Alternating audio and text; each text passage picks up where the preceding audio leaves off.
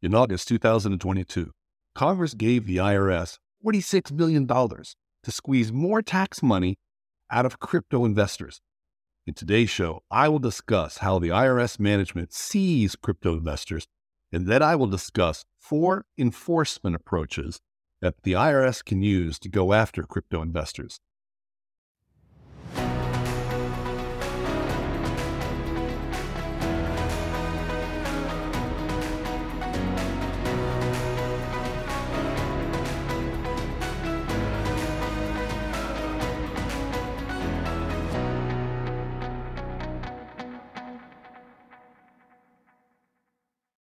Welcome to the Clinton Donnelly Show, where I explore how taxation and regulation of cryptocurrencies affects your daily life as an investor. Now, let's recognize our sponsor. This show is sponsored by CryptoTaxAudit.com, the income tax experts for U.S. crypto investors.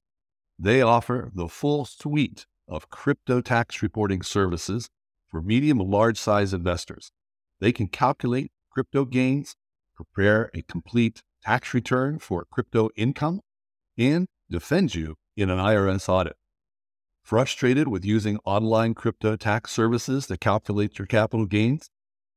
High frequency trading, NFTs, later earn, DeFi, DGen, they do it all. No client is too complex for their in house crypto accountants. Better still, they will defend their results in an audit by the IRS. No online crypto tax service offers that. Frustrated that your accountant doesn't understand crypto taxes? Their CPAs and enrolled agents do complex crypto tax returns for breakfast.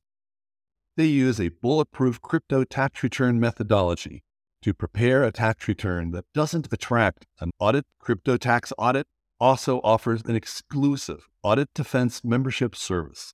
It is like car insurance for your tax returns. Any member's return gets selected by the IRS for an audit of crypto reporting. They will defend you at no additional charge for the life of the entire audit. You also get the confidence knowing that they can defend your results if the IRS starts asking questions. No crypto firm has defended as many crypto traders in audits by the IRS as Crypto Tax Audit. They have an amazing win rate.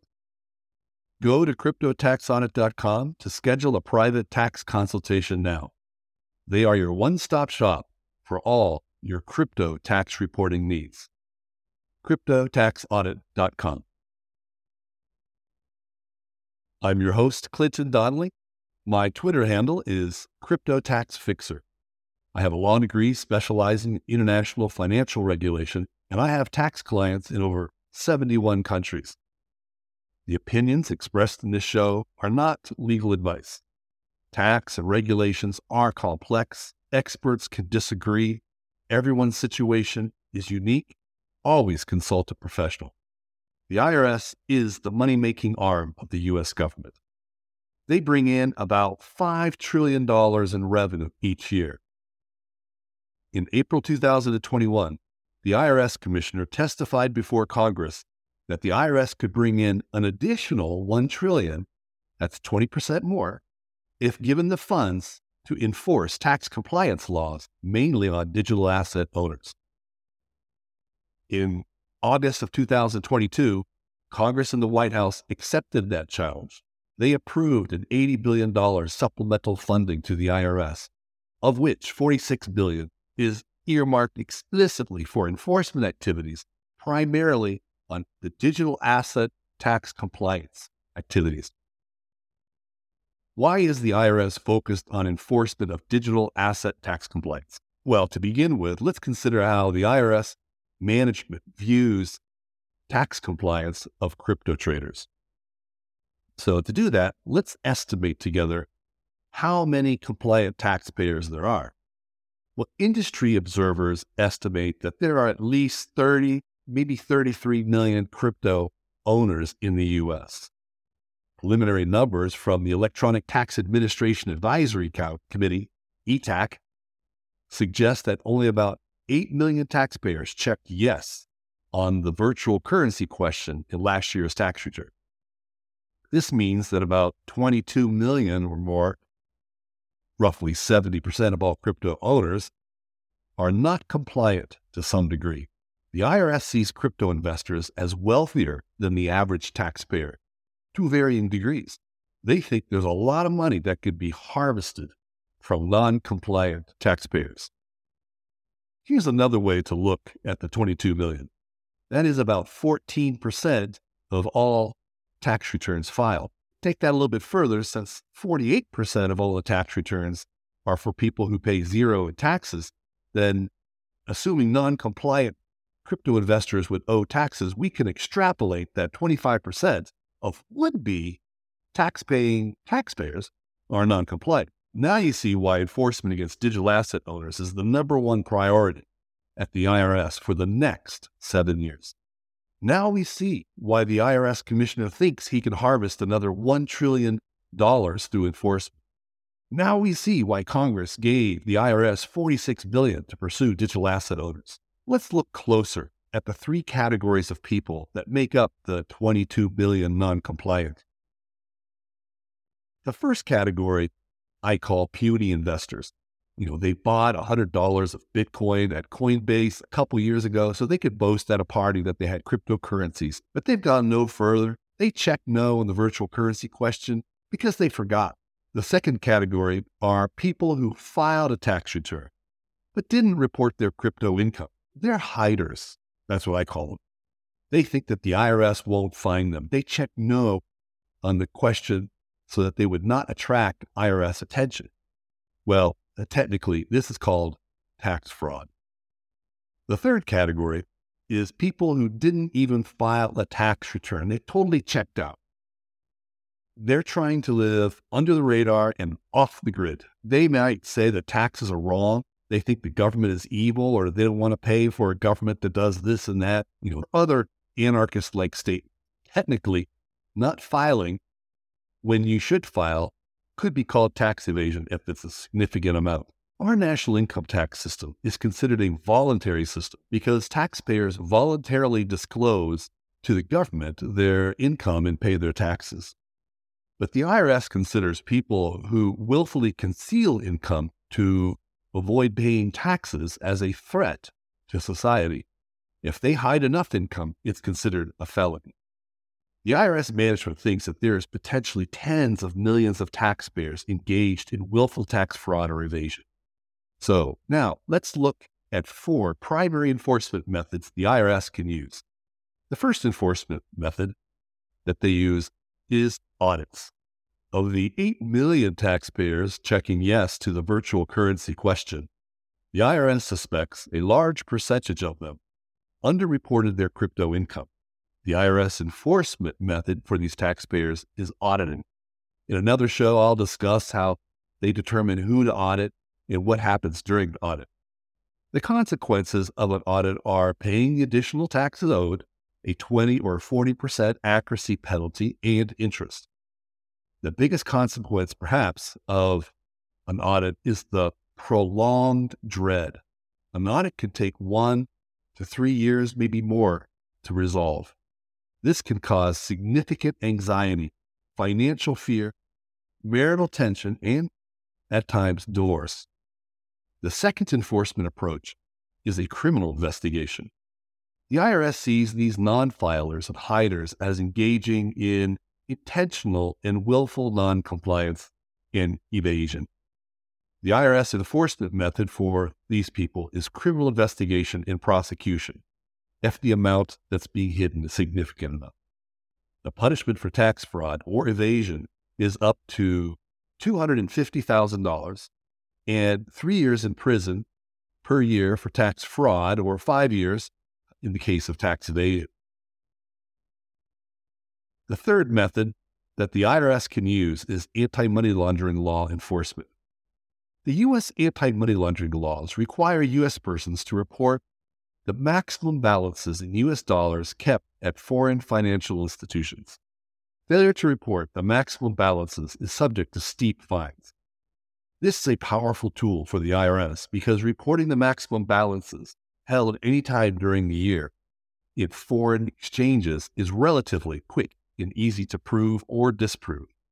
The penalties can be assessed in addition to whether the taxpayer reported his crypto income on his return or not. The IRS has yet to use this approach for enforcement for two reasons. The anti money laundering laws were written before digital assets were developed, so the language of the law sections are in both the Bank Secrecy Act related to the FBAR and Section 6038D of the tax code must be extrapolated to apply to crypto exchanges. I suspect that the IRS Chief Counsel's Office is not ready to argue the issue before a judge in court yet. Secondly, the IRS has lost several significant court battles trying to enforce anti money laundering penalties. They lost one court battle to a taxpayer who didn't even have a lawyer defending him. That's how humiliating it was. It is believed that the Treasury Department will pursue changes to these laws to get clear penalties.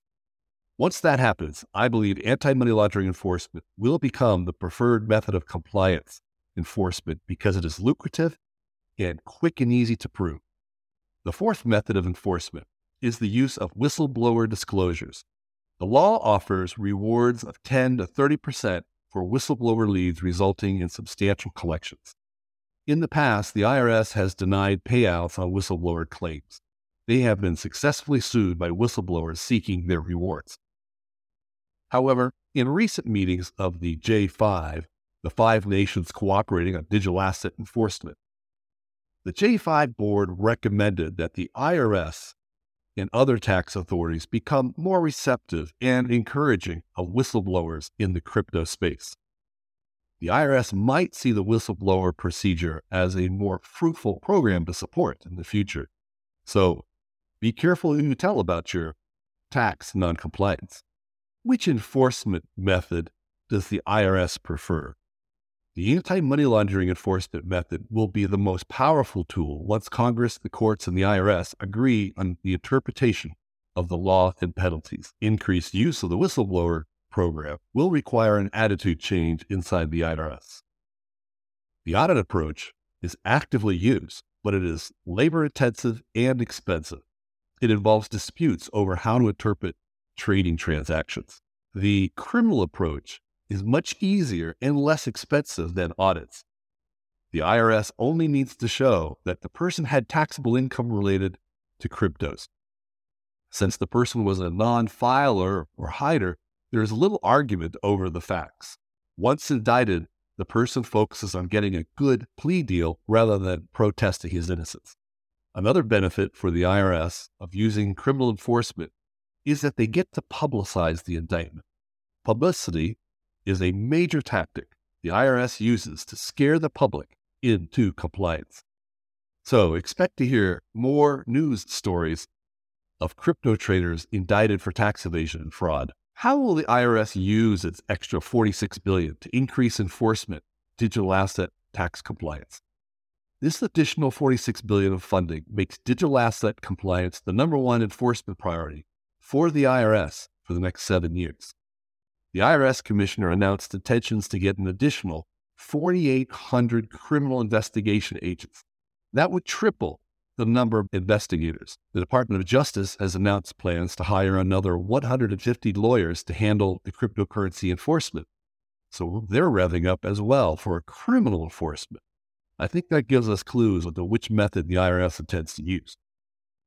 They will also use these funds to hire contractors and crypto professionals to build up the IRS crypto investigatory machine. Now let's talk about the hole. Someone who didn't report crypto income last year will likely not report it this year.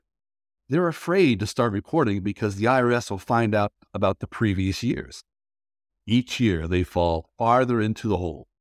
Soon they reach a point where they could never pay off the past taxes, even if they did report them. So why bother starting to report now?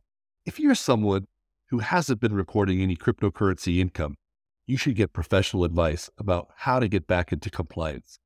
My staff and I have done over 1,200 tax amnesty returns and helped hundreds of taxpayers correct past unreported income and anti money laundering reports. Today is the day to start getting compliant. Schedule a private consultation to build a strategy towards returning to compliance. That's it for today. And remember, taxes are sexy.